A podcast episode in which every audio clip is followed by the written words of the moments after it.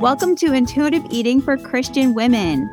I'm your co host, Erin Todd. I'm a writer and an intuitive eater.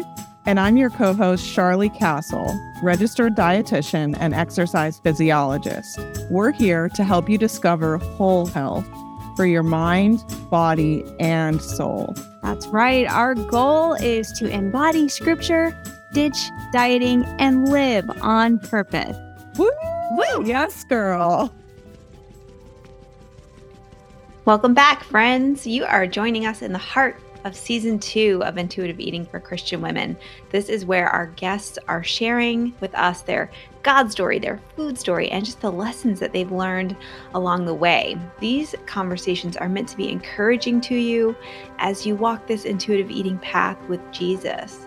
If you're looking to learn about intuitive eating, you need to head back to season one of the podcast. That is our teaching season where we lay the foundation and then unpack each of the principles of intuitive eating specifically from a biblical perspective, one principle at a time. Season one was meant to be treated kind of like an online course. So we want you to listen from the beginning, go in order, and take your time. These season two stories of encouragement will be waiting for you, and you can come back to them at any time. There is no rush. I know you're going to get so much more out of these season two conversations if you take the time to learn the basics in season one first. In today's episode, we're talking with our guest, Laura Acuña, and she is sharing her testimony of finding freedom with food through her faith. And she is giving us some great encouragement that it is never too late for God to write a new story. Laura Acuña is a speaker, author, Bible teacher, podcast host, and coach. She has served as a women's ministry leader for over 23 years. A graduate of Liberty University, she earned her degree in Christian counseling and a minor in biblical studies. Laura is the co founder of Sisters in Faith Ministries, a nonprofit ministry to women in the Damascus, Maryland area. Laura is married to Pat. The two are the parents of three sons and one daughter in love. They became first time grandparents to Evelyn Grace, finally a girl, in July 2021. Laura challenges her sisters to grow up to become spiritually and emotionally mature. Her new book, Still Becoming Hope, Help, and Healing for the Diet Weary Soul, was published in December 2022. Laura is the host of the Still Becoming podcast, which is available on all your favorite podcast platforms. I do want to give a quick little content warning here before we get into our conversation with Laura that there are going to be some weight and size and specific weight number amounts as a part of Laura's story. So if you think that you might be triggered by any of that, then I just really want to encourage you to please take care of yourself. Before we jump into this conversation, as a reminder for all of our podcast episodes, this program is for informational and educational purposes only, and it is not a substitute for individual medical or mental health advice. Our aim is to introduce you to the principles of intuitive eating and help you see how those principles align with Scripture so you can improve your relationship with food, your body, and God, and cast out dieting for good. Hi, Laura. Welcome to the podcast. Thank you. I'm excited to be here with Women Who Get Me. Yes. Oh, We're so excited to have you. We would you. love for you to take us back to the beginning. So, God story, food story, whichever goes back the farthest for you. Start us off there. Well, my food story is my God story, although I have, of course, other God stories in my life as well. It's not the only thing that He's been present for over the long haul. But when I was 11 years old, I entered the seventh grade at about five feet tall and 100 pounds. And by the time I left the ninth grade, two years later, I'd grown an inch or two, but I had gained over 100 pounds. I was well over 200 pounds. I did not get on the scale much after that, honestly. Uh, but I went from about a size seven to a size 20, sometimes 22. It was dramatic. It was, um, I always have described it as a bomb going off in my life and everything changed because everything really did change everything. Um, you know, people didn't recognize me because it happened so fast. And so when I'd go to uh, family gatherings, reunions, weddings, funerals, you know, my own relatives who only saw me a few times a year had no idea who I was. It completely changed the way I looked. And that was very traumatic for a little girl, very traumatic. Uh, I was an excellent student in school. Teachers told my parents she can do anything. She's that bright. But I immediately began failing and I barely made it out of high school. So it had an impact. Um, oh my, it just completely changed everything. It was the filter that I looked through when I viewed myself, uh, when I viewed others, and certainly when I viewed God. And I carried that with me for 50 years, five zero, until he set me free.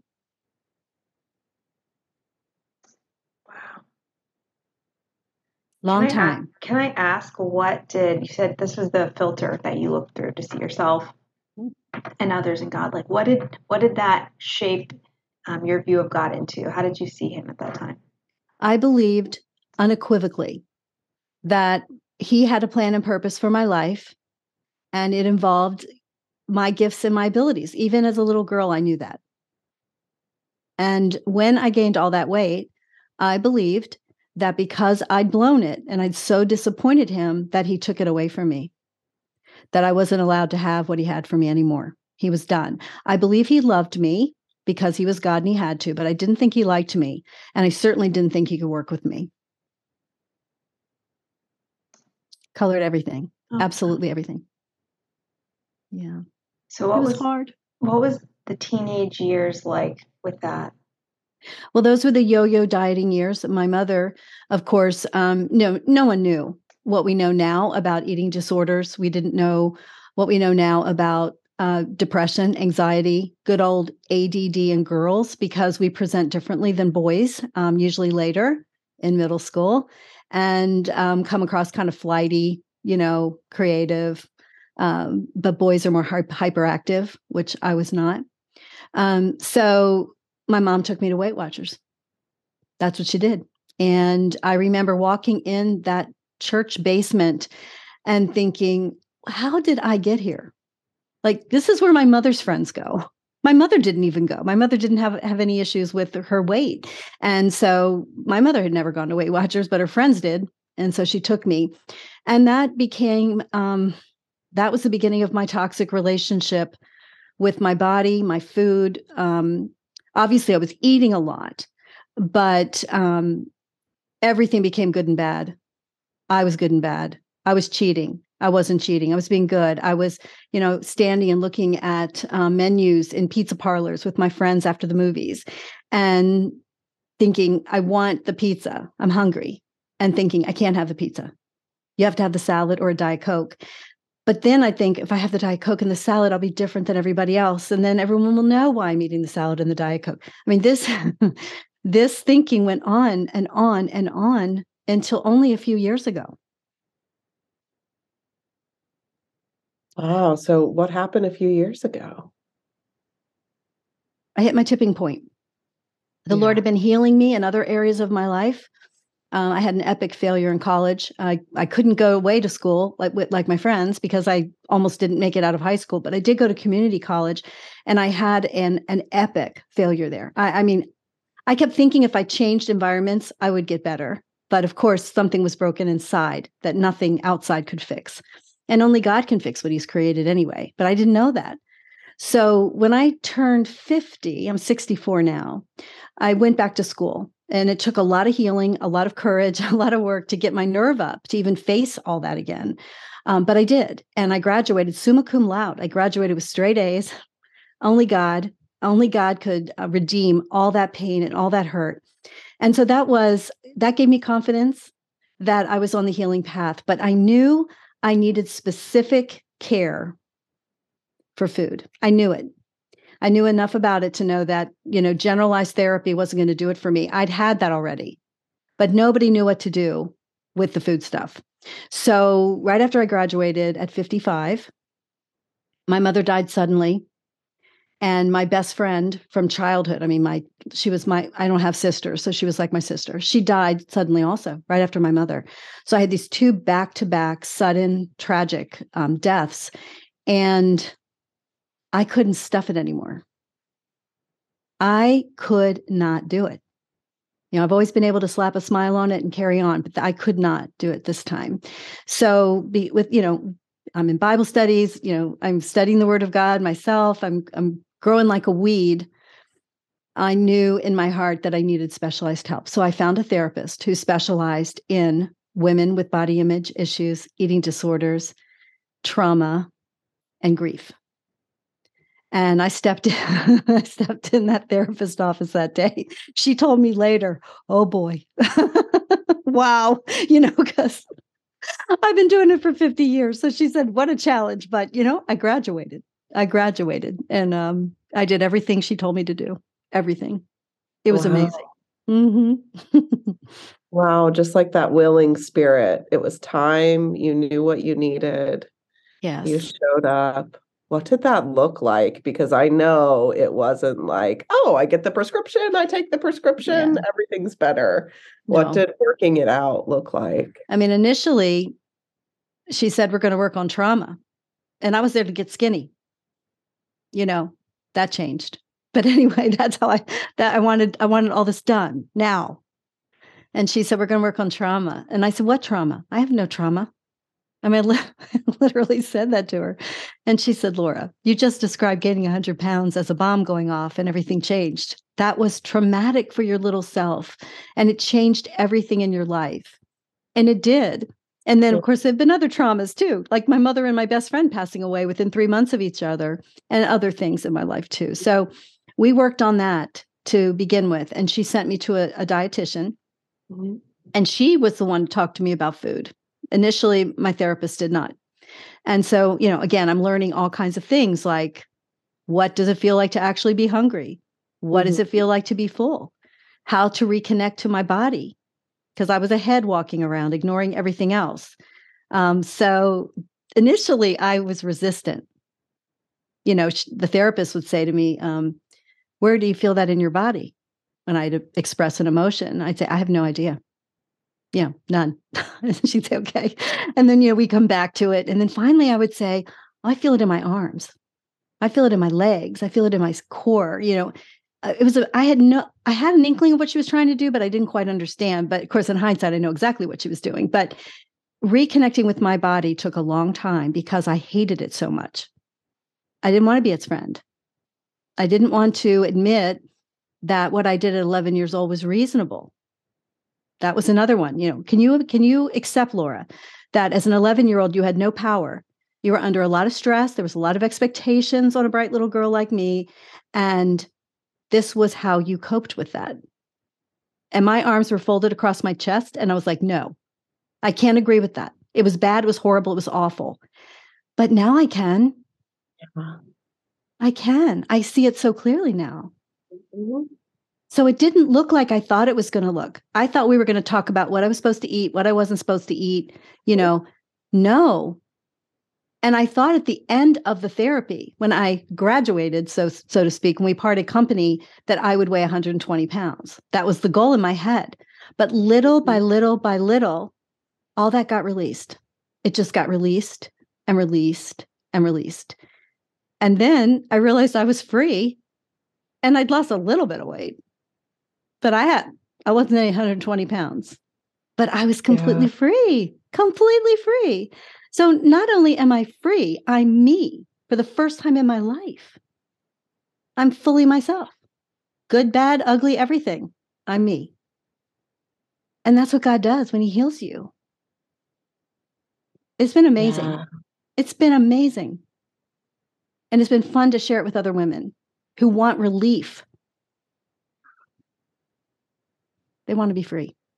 Mm-hmm. I'm so glad to hear you say that it was not what you thought it was going to look like. The therapy, the working through it, and like expecting the end result to be the same result you're trying to get with dieting. Right. It's so funny, but literally, I know every woman listening to this is like nodding her head, like, yep, I think freedom looks like this. Yes. And freedom does not look like that. No, you're you're still in bondage. You're just wearing smaller clothes. And then you gain it all back again. You're just chasing your tail. It's so devastating to live like that. We miss out on so much. Yeah, we do. Mm-hmm. Wow, I just like, oh, I just like, I just want everybody to listen to this. Like, oh, like getting a counselor and a dietitian that are trauma informed and helping you connect with your body and um the messy like i know i just i know those moments in those sessions where you were like this is not what i expected like, and and like, in truth and to be honest, I mean, you know this, it's painful. Yeah, it's. I mean, there's some serious pain. I was meeting actually with a woman this week who um, needed some coaching, and her story is traumatic. And I said, "You need trauma therapy," and mm-hmm. she said, "I." I don't have time. I, I I have a job. I I you know, and I thought I said the same thing. You ha- you really have no choice. You have to go. And she said, but it'll hurt. And I said, it will. But in the end, that light's going to come back on again. You're going to be in the dark longer than you want to be while you work through what you need to work through, but the light will come on, and a good therapist will re- reassure you of that. You know, I thought, I'm such a people pleaser. I hated being angry. I didn't mm-hmm. like feeling uncomfortable. But she kept saying to me, stick with it. Don't quit. Don't quit. Keep going, girl. Keep going.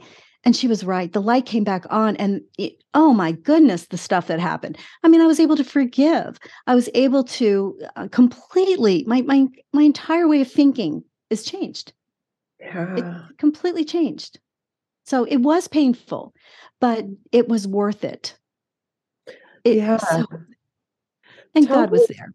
Yeah, yeah, that's what I was going to ask. Tell me about like kind of in the middle of that process. I'm working with a dietitian, I'm working with a therapist. I'm like feeling all the feels.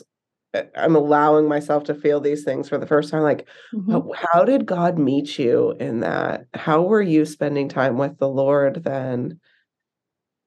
Well, whenever you whenever you go into trauma therapy, usually they establish a safe place for you at your home or in your space. So right away she said, I want you to tell me a place where you can go where you feel close to God, where you, you know, so I picked my backyard under my, my maple tree. It's my it's my favorite place. And so I would go there when I could. Also, she taught me to go there in my mind if I couldn't go there physically, if I needed to process, you know. So I did that. And she kind of talked about it being in a box. And sometimes we need to open the box and bring out that place and go there in your mind. I also needed safe people that I could talk to about this because it is so unconventional compared to what everybody else is doing. And I had so many friends who were dieting like me. so you know, you don't want to. I never one time said, y'all need to stop that, you know, or anything like that. I just was on my own journey. But I had friends and a very supportive husband who um, was in it with me. And then with the Lord, I mean, he, the moment, this has been true of any healing I've had in my life, the moment you step in the right direction, he affirms you on the spot you know, whether it's a scripture that you just happen to come across, or a song, or a person, or just something in your spirit that he says to you, he doesn't wait for you to be healed to encourage you. Mm. He, you just turn in his direction and he's like, come on, keep coming, keep coming. And that's how he was with me the whole time. It was mm. so grace filled. Even though it was painful, it was very, very grace filled. We can trust him with this. Absolutely. that's so good. I love that. I love that you um, are highlighting the he doesn't wait until the end part because I feel like a lot of people feel like the work, the yes. inner work, this deep work is something that they are doing. And it's like, no, he's there and he's cheering you on and he's dropping you little breadcrumbs to follow. exactly. exactly. I've totally experienced that. It's so, he's so good. He's so kind. He's so kind. He would do, you know, when I graduated from college at 50, and then this, I'm like, uh, that he would do this for me now is just so kind. I mean, it's just so kind. I'm so grateful. It's he's just so good. And he wants us free. He he wants us free of this culture that keeps telling us we have to look a certain way and weigh a certain amount and fit into some box. I mean, we, it's so elusive. We will never, ever get there. Why would we spend our time on it? But we do. We do. So, what are some ways that you are, um, you know, obeying him in this and resisting the culture and doing things his way and differently? What what works for you on that, Laura? Well, the first thing that comes to my mind is that it was scary to write a book on this and not be 120 pounds, not have some before and after picture to show, which I don't like anyway. I'm totally done with those. but um, but you know what I mean? Like I I thought, of course, the enemy comes in and is like, no one's going to believe you. Nobody's going to believe you. They're going to think you're a nut but that has not been my that has not been the case. I've had an opportunity to share this message in front of audiences before i wrote the book and as i was writing the book and then uh, continuing on although it's not the only thing i speak about. But that was the first thing was just being faithful to what god has taught me and just have the courage to just go ahead and, and go with it and not just keep it to myself but to say i'm free. I don't know what else to say to you, but I am free. Um, so that's the first thing. Second thing, practically speaking, um, I, I eat intuitively. You know, I eat three square meals a day and snacks in between 80% of the time. It's not perfect. It will never be perfect. Um, and I've learned not to beat myself up about any of it, any of it. So I don't have all that spiraling thinking of guilt and shame. And, you know, yesterday I ate the cheesecake. So today I, I can't have anything. You know, I eat the cheesecake. Okay carry on. so I've learned to do that, but it took work. It took work. The thing that I need to do more of, um, that I do, but I need to do more of, is moving. And that's the area I struggle with now the most. It's not perfect. You know, I need to get out and move more. Writing a book's the most sedentary thing you could ever do in your life, but that's not that's not really an excuse. Um, so I do I do move. I walk. Um, the Lord has really been speaking to me about strength training, especially at my age, and I really need to do it. So that's on my agenda. I also uh, try really hard to make sure that um, I don't fall back into any kind of dieting thinking, or I have to guard my my thoughts, um, especially early on. I would say to myself, you know, if you gave up carbs for just a month, you drop a pant size, you know. Um, so I have to guard myself against that. Um, prayer, gratitude, helping other women. That's what does it for me. Showing up yeah. as myself. Yeah, I really feel like um if you have some I feel like God laid things out for us this way that um, there's that you are supposed to have like wise women who have gone before you to reach back and help you. Yep. And and as a woman, when you get somewhere as a woman or you're going down this journey, like that reaching back and helping the person behind you is not just for them. Right. It's redeeming for you. It's also for you. Yes. and and listen, Titus 2, I just did a lesson on this this morning at my church. In Titus 2, you know, every people group is to be mentored by uh, the older male elders, except for one group, and that's the younger women. They're to be mentored by the older women. And in that text, it says, train them. And that word train means to bring to a sound mind to bring to right thinking. So, like, I used to always think it was like a woman standing at the sink with an apron and a wooden spoon, like teaching some younger woman how to do the dishes or something. No, we're supposed to use our wisdom and our life experience with God and and help them align their thinking with the straight edge of God's word. That's what we're to do. And we're all older than somebody. Yep. We don't have to wait till we're 64 like me to do it. We're all older than somebody. So it's so true.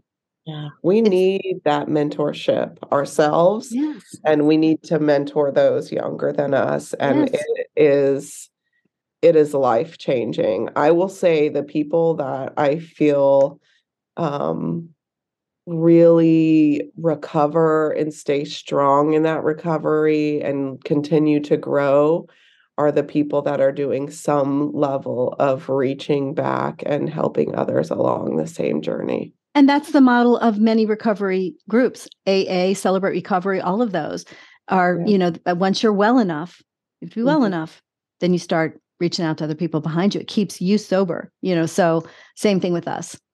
Yeah, that's making me think of our mm, our revival vision that the Lord kind of gave us at the beginning of this journey back before we started the podcast. Even was like, what would it look like if women who by the help of God, by His grace, and by the help of other women reaching behind them. Like, what if we all woke up to this and got the healing and became who He made us to be and weren't stuck in this diet um, hell? Exactly. I said it. Go ahead. Well, I mean, it what, is. what would the world look like? Can you imagine totally if, if Christian women were free of this Yes. and we're just running on purpose? Yes. What could happen? What the Lord could do with that? Well, I remember going to um, a retreat right at the beginning of my healing. I went to a retreat uh, called Restore Me. It is for women who struggle with disordered eating, body image issues, and so on. It's near here, near where I live. And I went as a, I'm actually now on the team. I went once as a participant. Now I've spoken for them and all that. But the first time I went, two things happened that were so remarkable. The first thing was there was a woman I met when I walked in who was way like maybe twice my size. And I immediately felt pity. I felt so bad for her. And then I'm judging her, of course, in the nicest way, but in my head. And I'm thinking, oh, that poor thing. Oh my gosh, she's so far from being free. Oh, my mama, you know. And then I met her. And she was already walking a mile a day, had been for a year. She'd lost a bunch of weight. She was not turning to food for anything other than nourishment. I mean, I looked at her and I thought, you're free and I'm not. You cannot tell how free someone is by looking at them. You don't know where they are on the path. I was humbled instantly, and the Lord started really dealing with my crazy thinking right there and then. And then the speaker got up the first night and said, Do you realize how much you spend brain power wise on what am I going to wear tomorrow? What am I going to eat? What did I eat yesterday? Am I good? Am I? She went down the whole list. And she said, When you're free, your brain is freed up to think about the things of God and get on with it. And I'd never thought of it that way. And then I thought, What would that feel like? But now I know. I know. It seemed impossible then. But with God, nothing's impossible. And it's never too late. I'm evidence of that. I'll take that one at my age. But I just, it's just never too late it's never too late and the and again the the, the an army of women re, women released in this world that were not preoccupied with food and what they look like and all the things that go with that i mean i'm in the aging world now that's another whole thing you know it's one thing you know listen anyway yeah. and the, the, Christian women are bad. Hate to use that word, but I mean, we're not exempt from that.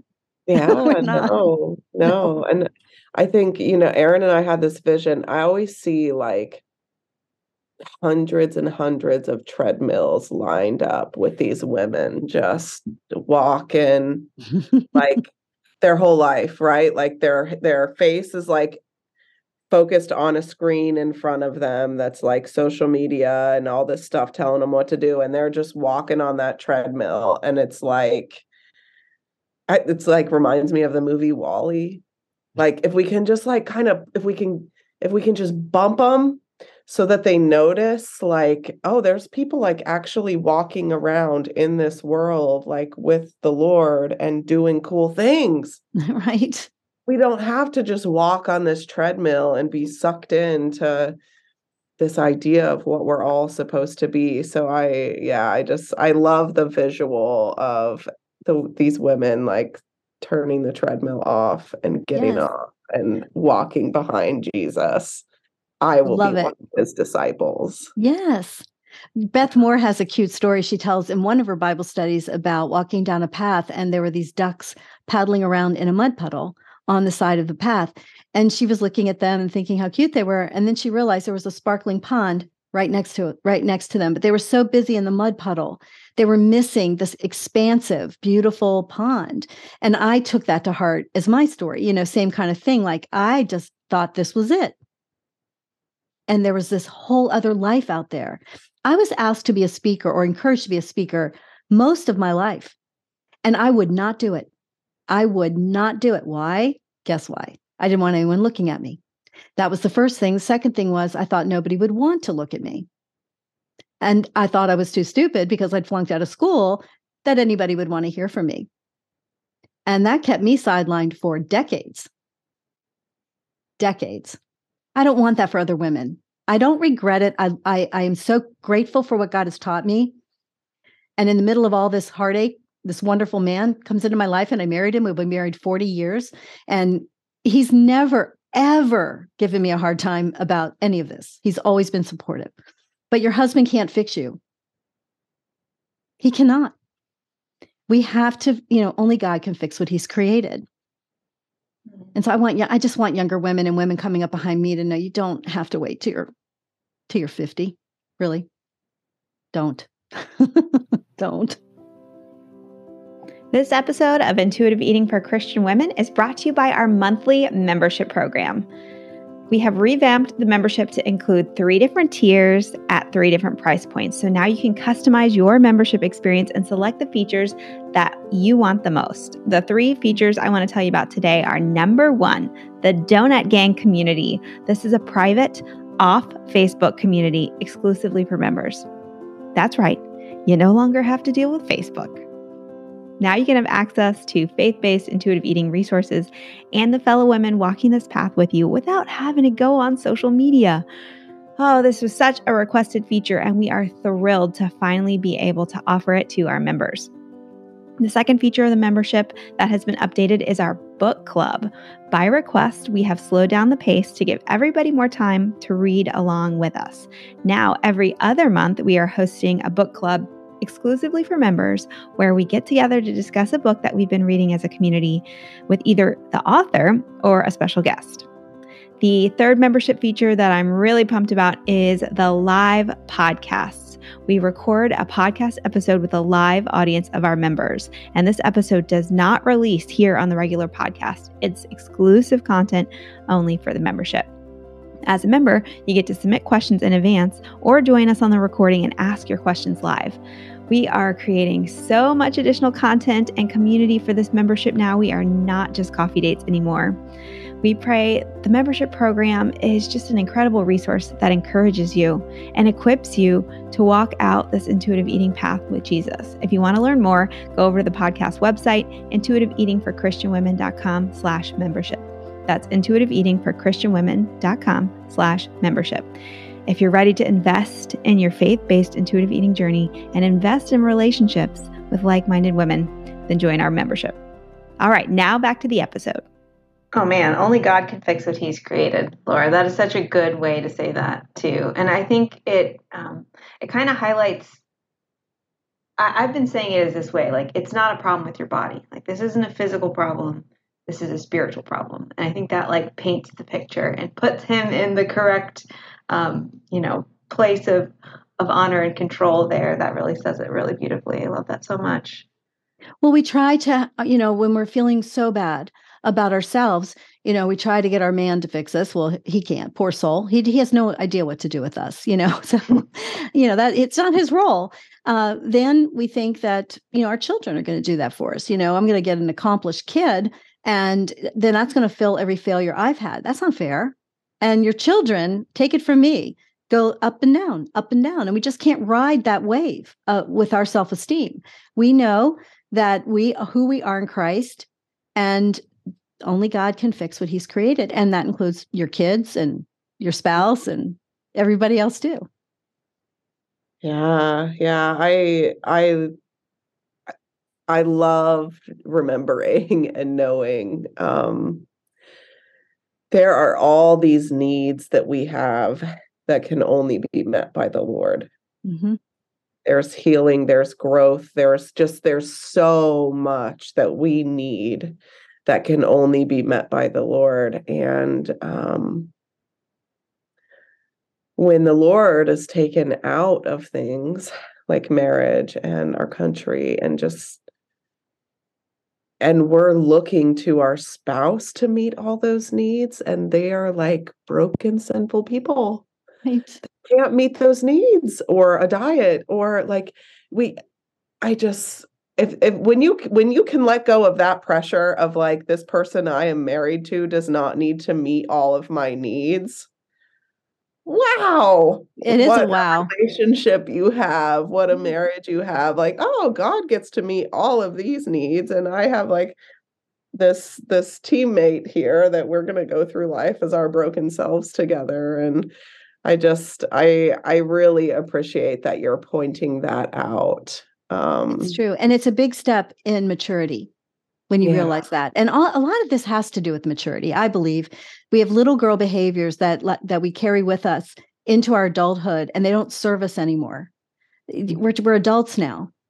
And that's a lot of my story as well. Is that, you know, in the beginning of therapy, um, before I went for um, food and body image and all that, you know, there were just a lot of little girl behaviors that needed to be cleaned up. And one of them was I was depending on my husband to fix me. Yeah, yeah. And that, that that just makes me think of the like, well, I'll be okay when, right? Like, well, this this body is awful and all these things are awful, but if I get married, Right. that'll fix it. Right? That'll that'll do it. If I if you know, if I just lose this much weight or if I just get to whatever um and it it all falls short if it's not God. all of it Yeah. every bit of it every bit of it. There's so much for us but we surrendering's usually the last thing we do. And we always wish we'd done it sooner. Mhm. always.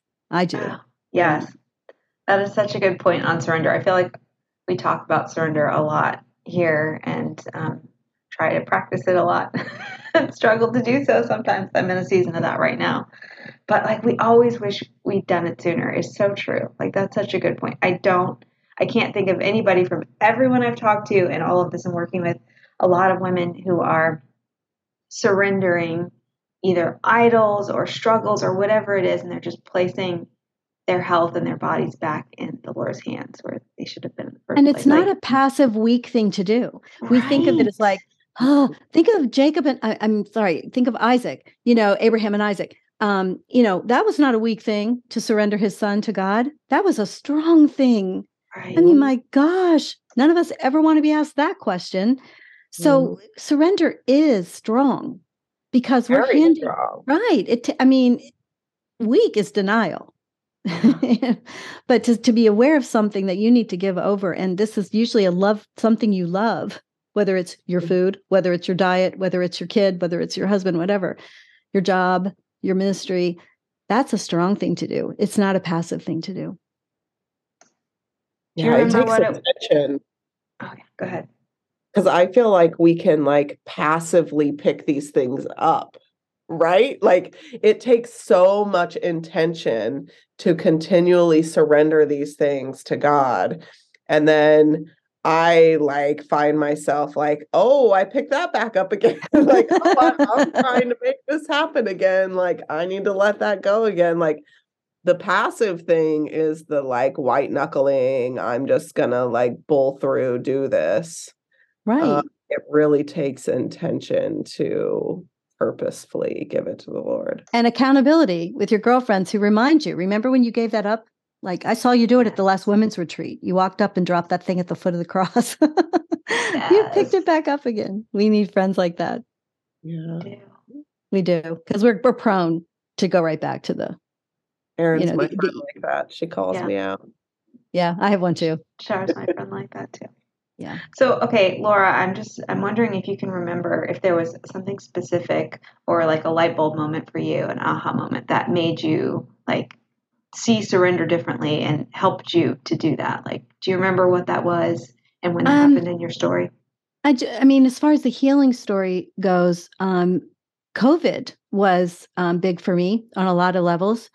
Uh, One of the the things that was big was that I didn't see two of my children for over a year because one of them lives in California and the other I'm in Maryland and the other one was in Illinois. He's now home, but um, I didn't see them. And on Easter 2020, right after it happened, you know, we all got locked in. It was hitting me like when am I going to see them? What's going to happen to them? Am I going to see them again? What if, you know, you, we didn't know anything then. That was the first month. And so we did a Zoom with the entire family, the extended family. And I was so upset. I'd been so brave about it. But when I saw everybody on the Zoom, I was so upset. And I walked, I got off the Zoom and I walked into my kitchen. And that's what I would normally do without even thinking, you know, just walk in the kitchen. And I walked in the kitchen and I I have a little coffee bar and I like immediately made a right turn toward the coffee bar and I made herbal tea and I went and sat outside of my under my tree. And I thought that's the first time that I had actually done that almost automatically. It wasn't completely automatic, but I caught myself. And I that was a little triumph for me, you know? And that it one thing built on the other. And then the other thing I noticed also during COVID was that everybody was cooking and making pot roasts and doing all the nesting. And I didn't do it. And that's my norm. We have snowstorms here, or at least we used to. Didn't have any this year, but we when we have a blizzard, you know, I would just start baking cookies, whatever, you know. And I never did that one time during COVID. It, that was it was no longer my norm. My norm was to take care of myself. And that's what I leaned into. And I didn't even realize it until we were a couple weeks in and I thought, oh, I haven't done one thing like I used to. Everything's new. So that was really exciting. And again, he encourages you on the way. So you surrender and then you have a little success and uh, you know things start changing and then it gives you the courage to keep going. So then you want to surrender more.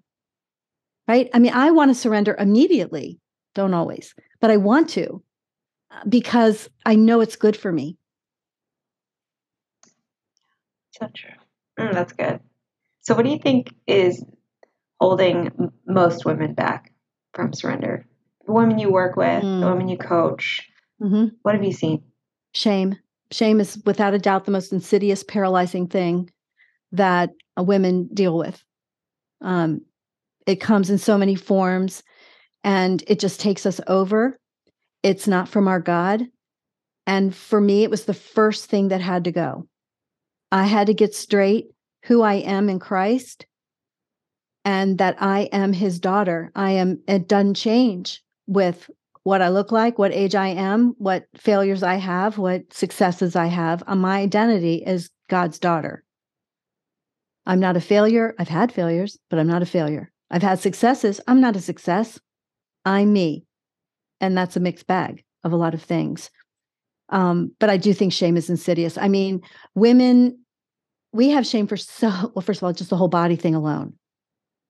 I'm not showing my body anymore. I'm not showing my arms. I'm not showing my neck. I'm not, oh, I'm wearing all black. You know, all those things we do to hide and conceal um, ourselves. So there's that. And then there's the shame because one in four of us have been abused in our lifetime you know, there's so much, oh, there's so much that women carry around. Then we feel guilty about our children. You know, we feel guilty about all kinds of things sexual immorality if we you know I, I, work with women who are my age and they had you know they had they slept with their boyfriend when they were 18 and they still think they're ruined they're not ruined they're not ruined but they believe that no matter what the scriptures say they believe that because you know that's been internalized so, and then that plays out with food sometimes too, right? It's it's not we we you, we know it's not the food, it's the why.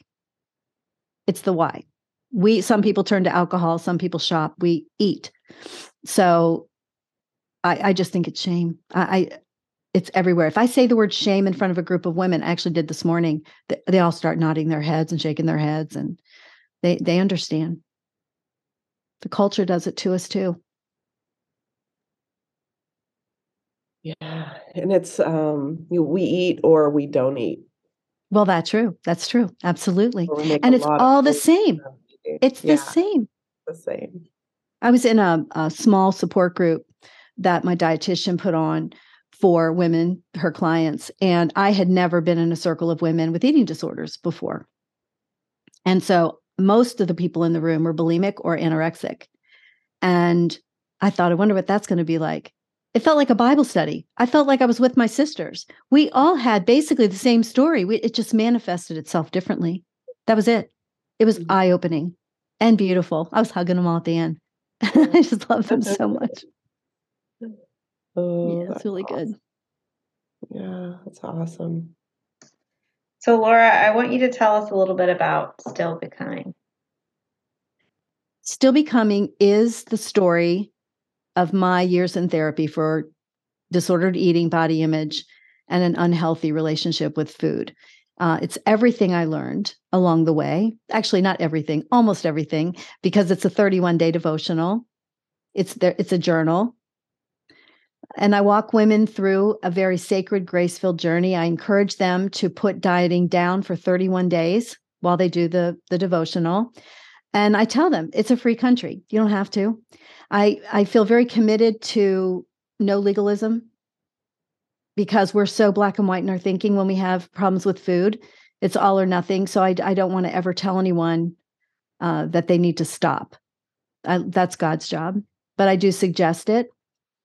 And then I walk them through all, all the different aspects. Like we do talk about beauty and aging and finding your voice and our identity as God's female creation. And then there's practical things about firing the food police and, you know, learning to reconnect with your body and before and after pictures and why I think they're really shaming and unhelpful. unhelpful. so there's some practical things in there too. Um, but I talk about all the things that play into why we eat and why we why we hate our bodies and how we can love our bodies and still want to improve them. Those two feelings can coexist together. Oh, yes. That is like the power of and. We talk about that all the time. That's mm-hmm. even where my blog motto is from. So I oh, love, wow. I love that you are um, really sharing that. I think this sounds like an incredible resource, and um, we will be definitely linking to that. And I'd be Thank interested you. in talking with you later about maybe doing that for a book club because we have a book club we love to do with the community. I'm just so glad you wrote it, and I have. I just want to know if there was a little God story behind like the timing of the writing, or what finally gave you the courage to to sit down and do it? What well, was that like? I think it it was because I was starting to speak on it. I generally speak on um, emotional and spiritual maturity. That's generally what I've been speaking for for on for ten years. Uh, but then this happened, you know. That, and I always told my testimony, but I never had an answer. You know, I'm like, I'm still in it. And that's how I'd leave everybody. And I, it, it, I just felt like I needed to write a message that started sharing what was happening with with all that was happening with me. So I did. And then I became a part of First Place for Health, which is a wellness um, ministry. I that was well, nothing's random, but it was quite random how I ran into them and they ran into me. And so I started speaking for them. And they, they gave me the opportunity to share this message. And then two years ago, I was keynoting for them and at the Restore Me retreat. And I felt like I wanted women to have something they could take home with them. So I wrote a 10 day devotional and I just printed it myself. And it did well.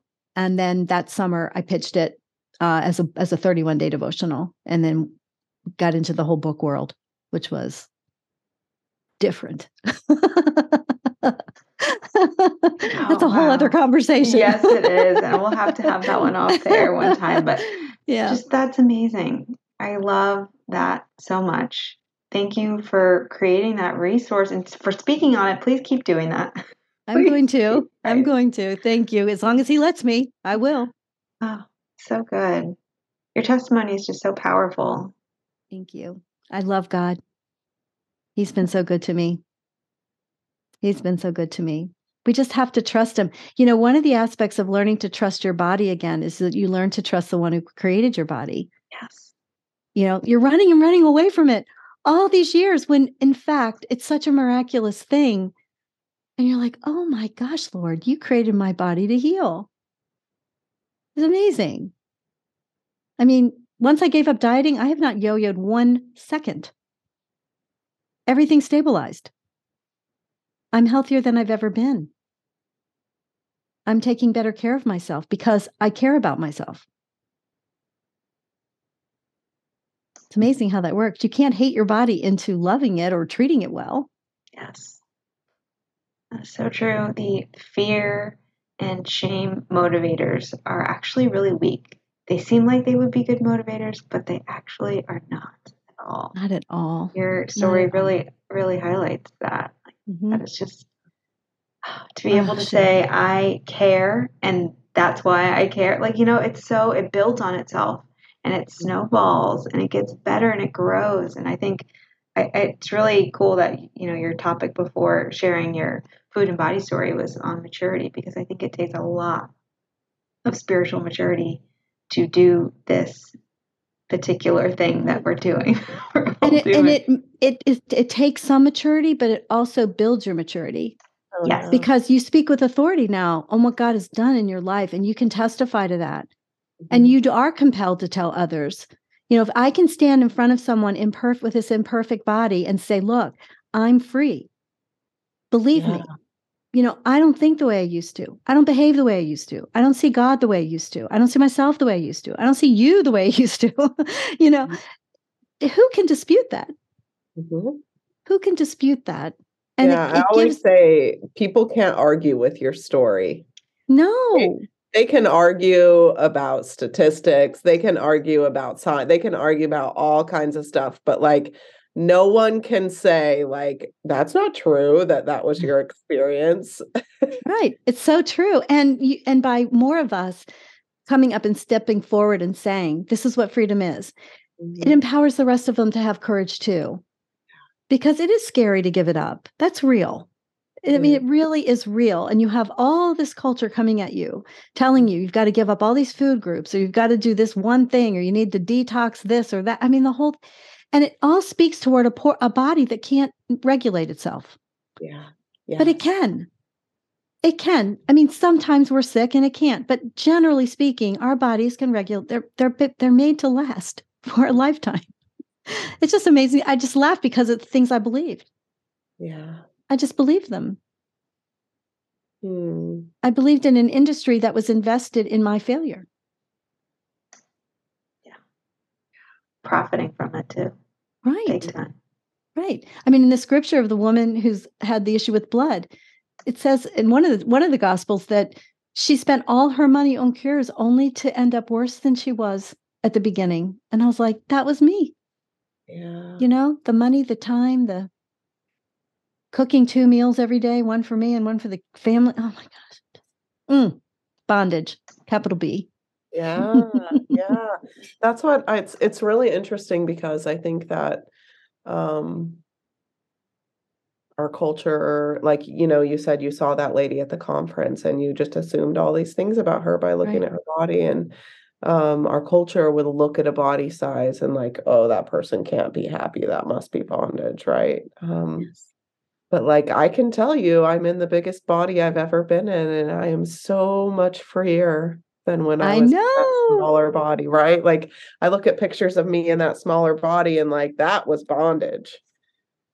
Oh that yes. Was, uh, right. That was not good. Um, exactly. Exactly. So freedom is not free. body size. Yeah. It isn't. It isn't. And you know, my best friend growing up who passed away had dwarfism. Mm. She was a little person.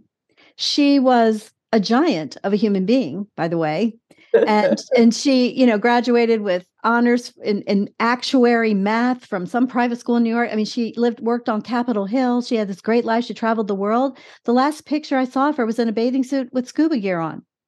And I looked at that picture and I thought, I wouldn't do that.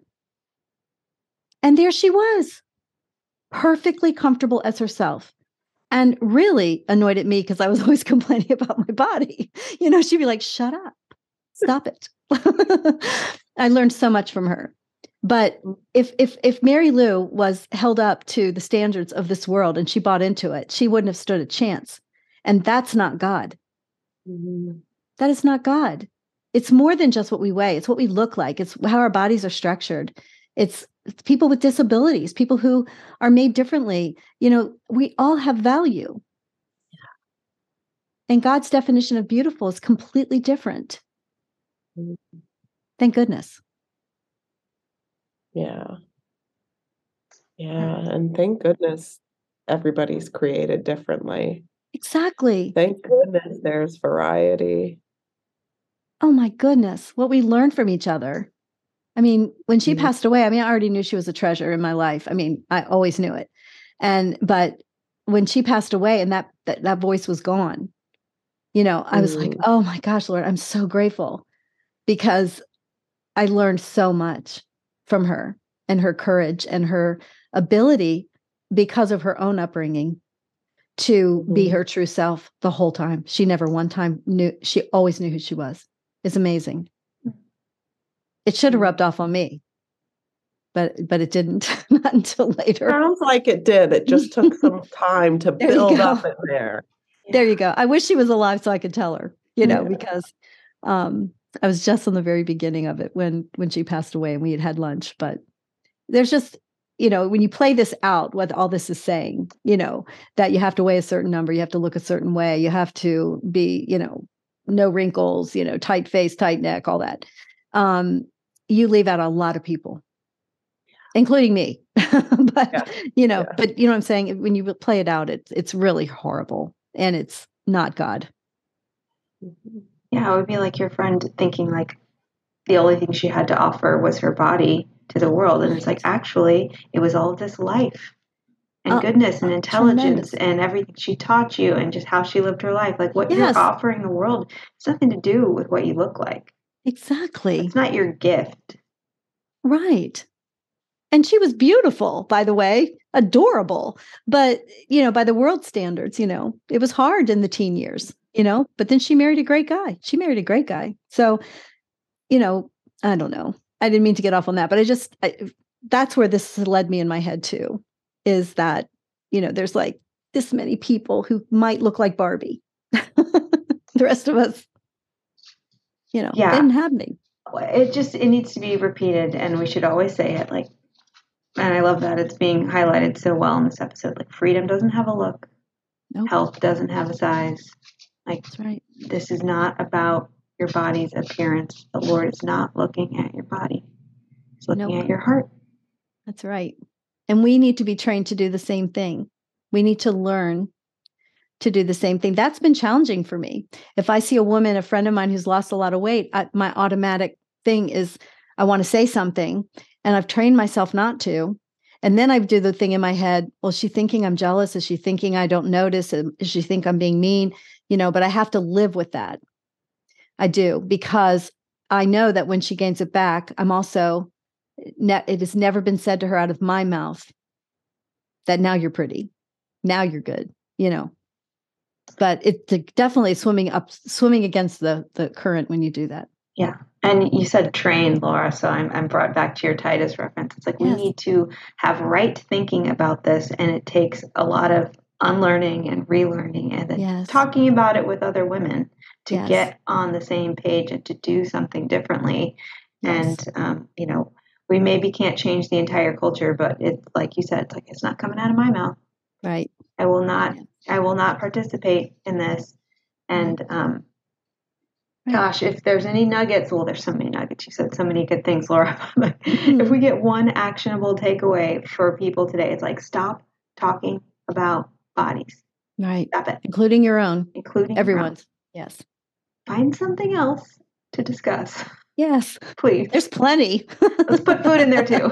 Unless you're ordering your meal and you have to say the food out loud, like just like we, if we just stopped talking about food and bodies all the time as Christian Yes. women, and we started um, receiving the training that we need, and we just went out and got off of these treadmills and went out into the world. yes well that's why the enemy wants to keep us stuck. Exactly. yeah i mean we'd be a force. So the original word for woman at, at creation is ezer. It's it in, in our translations it's helper or helpmeet. Mm-hmm. That word you can also pronounce it azer both ways but that word means rescuing strong power. We're, we're we're rescuing strong powers. That's how he created us. Don't you think the enemy wants to keep us believing something completely different about ourselves i mean of course it's effective too Mm, yeah. We all know it is. hmm Yeah, and and it, you know it, it it's been this way since the garden. I mean, it's just been this way. Yeah. It looks different in every generation, but women have had to deal with this for a very long time. It's really tiresome. It's time for it to be done. I agree. He's working on it. I've been feeling it for a couple of years, and we have um, new voices coming into the space and books and uh, conferences, and so like he's he's pulling this up from um, from the ground up, and so I think uh, talking about what the Lord is doing in your life and sharing your testimony. If you haven't yet done that, woman who is listening, and He's healed you, tell somebody. Mm-hmm. Tell somebody what He did for you. Your testimony has power and can't be argued with. So tell somebody who needs to hear it. It's there's so much power in that. And so Laura, like your your testimony is particularly beautiful and I can't I can't let you go before we talk a little bit about just this thing that I want to highlight um, that I think is really really apparent in your story and it's like it's never too late. You got on a different path at the age of 50 when you went back to school. It is never too late. And older women want to check out a lot of us. And part of that is also the culture. You know, you can, I can feel it at times, you know, where mm, are they taking me seriously now? you know, um, it is part of the culture, but we cannot check out. We cannot check out. It is never too late. And when I say that to women, especially if the audience is full of older women, they look at me with these big eyes like, really? Do you think it's really? because they want to believe that too. And it is true. He, if, if we're no longer of use, he's going to take us home. When our days are done, he'll take us home. But I have a granddaughter now, you know, a little girl. I have three sons, and now we have a girl. And I got some work to do. you know, I do supporting her mom and dad and loving my granddaughter. And, you know, now I want to stay longer because I want to see how that all plays out. Yeah. Uh, we, we, can't, it's never too late. That that is um I believe I honestly believe this that Christian women cannot say that. We can't say it's never too late because that does not line up with scripture. And secondly, we can't say that's just the way I am. Mm-mm. Because it's never too late for God to write a new story and to heal us from something. And if we have to say that's just the way I am, there's a problem. that needs to be fixed. Yeah. Mm, Never too late. That. I thought I was too late at 11. And a therapist said to me early on, she said, So when? When was it too late for you? I said 11. And she said, How old's your son? And at that time, he was 12. And I said 12. And she said, Laura, is there anything that Matthew could do to completely ruin his life right now? And I said, Of course not. Is there anything that he could do to make God so disappointed in him that he would take everything away from him? Well, of course not. And she said, Then why have you given yourself that sentence? Eye opening. Mm-hmm. Yeah. Wow, that's good. We take on false beliefs and we live like they're true. Mm-hmm. And they keep us they keep us from living our, our real life fully. Yeah. Mm yeah, those limiting beliefs, those lies that get in there. It does take work to pull them out, but I think um, I think all all of us on the call right now can attest to like doing that weeding of the heart and soul. And oh, it's painful, but um, it can be done. It can be done, and it's God's way. You know, He could, you know, go zap, you're healed, and be done. But He puts us through a process because that's how we learn who He is. Mm-hmm. That's how we learn who he is. And we need to know who he is as best we can as human people, mm-hmm. because that strengthens our trust muscle, that holds us upright as we carry on through life. So it's important. We should, it's painful, but we should welcome those processes because he's about to reveal something really special to us. Mm-hmm. Yeah, I love that you're highlighting that it's a process too. That that is such a um, a good intersection and overlap I feel between like intuitive eating and the walk with the Lord. It's like this mm-hmm. Is not done. Every day I get to learn more and rely on God more and have him reveal himself to me more and trust more and just lean into creation and his way more. Like yes. it's not you don't get finished.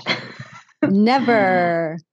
Never. You're still becoming. Still becoming. I see what you did there. I love it. Yes, that's exactly why it's called that, because that's yeah. the Christian journey. Absolutely. Is still becoming. Sanctification is the mm-hmm. churchy word. We're always still becoming who he created us to be.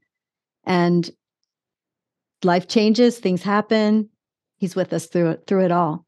And even when tragedy hits, like the two deaths that I experienced now eight years ago, he was there through that whole thing. And you know, it's not selfish that he also grows you through it. You know, I mean, a lot of times we want to deny ourselves and say, oh, this isn't about me. No, it's not about you. But God is always multitasking. He takes a situation and he can grow a whole lot of people through that if we cooperate.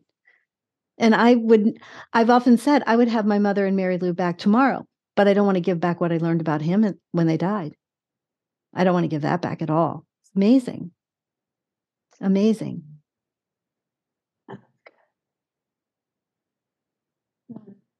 Well, thank you so much, Laura. Your your wisdom and your story, I know, are just going to be so encouraging.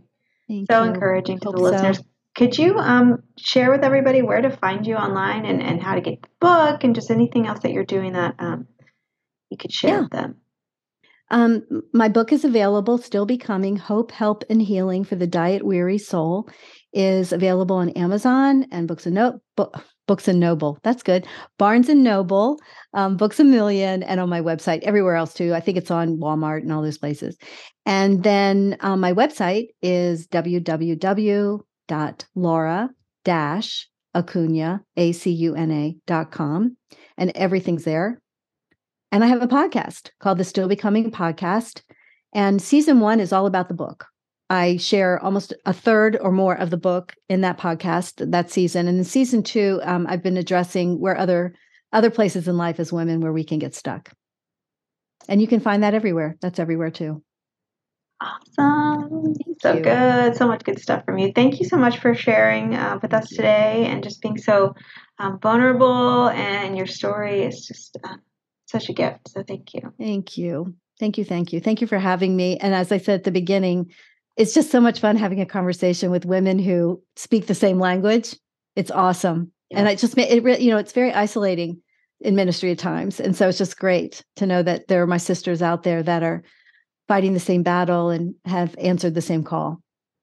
Yeah, it's a breath of fresh air. Mm-hmm, for sure. Yeah, it's been very good for me too. Thank you. Yeah. Could you close us in prayer, Laura? Yes, I will. All right. Let's pray. Dear Lord Heavenly Father, I, I pray for the women who are listening right now who are maybe just beginning to dare to believe that they could be free too. And so, Father, I just ask you to take your Holy Spirit and send um, him to each woman who's listening, and that you would speak to her through your Spirit in a very specific way.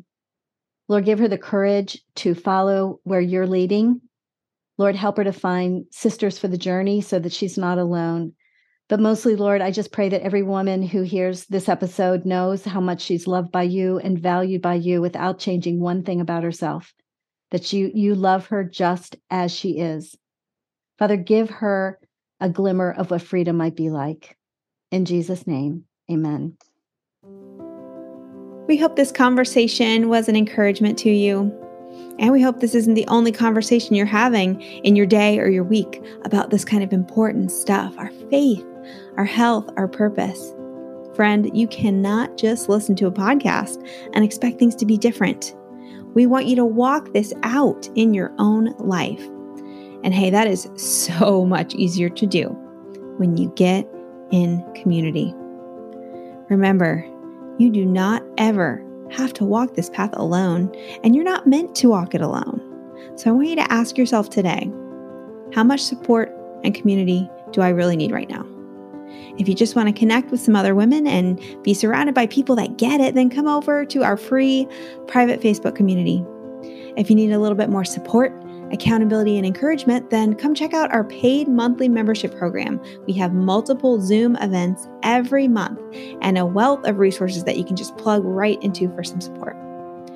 And if you're ready to go all in with an online course, check out our 11 week signature course called The Attunement Reset.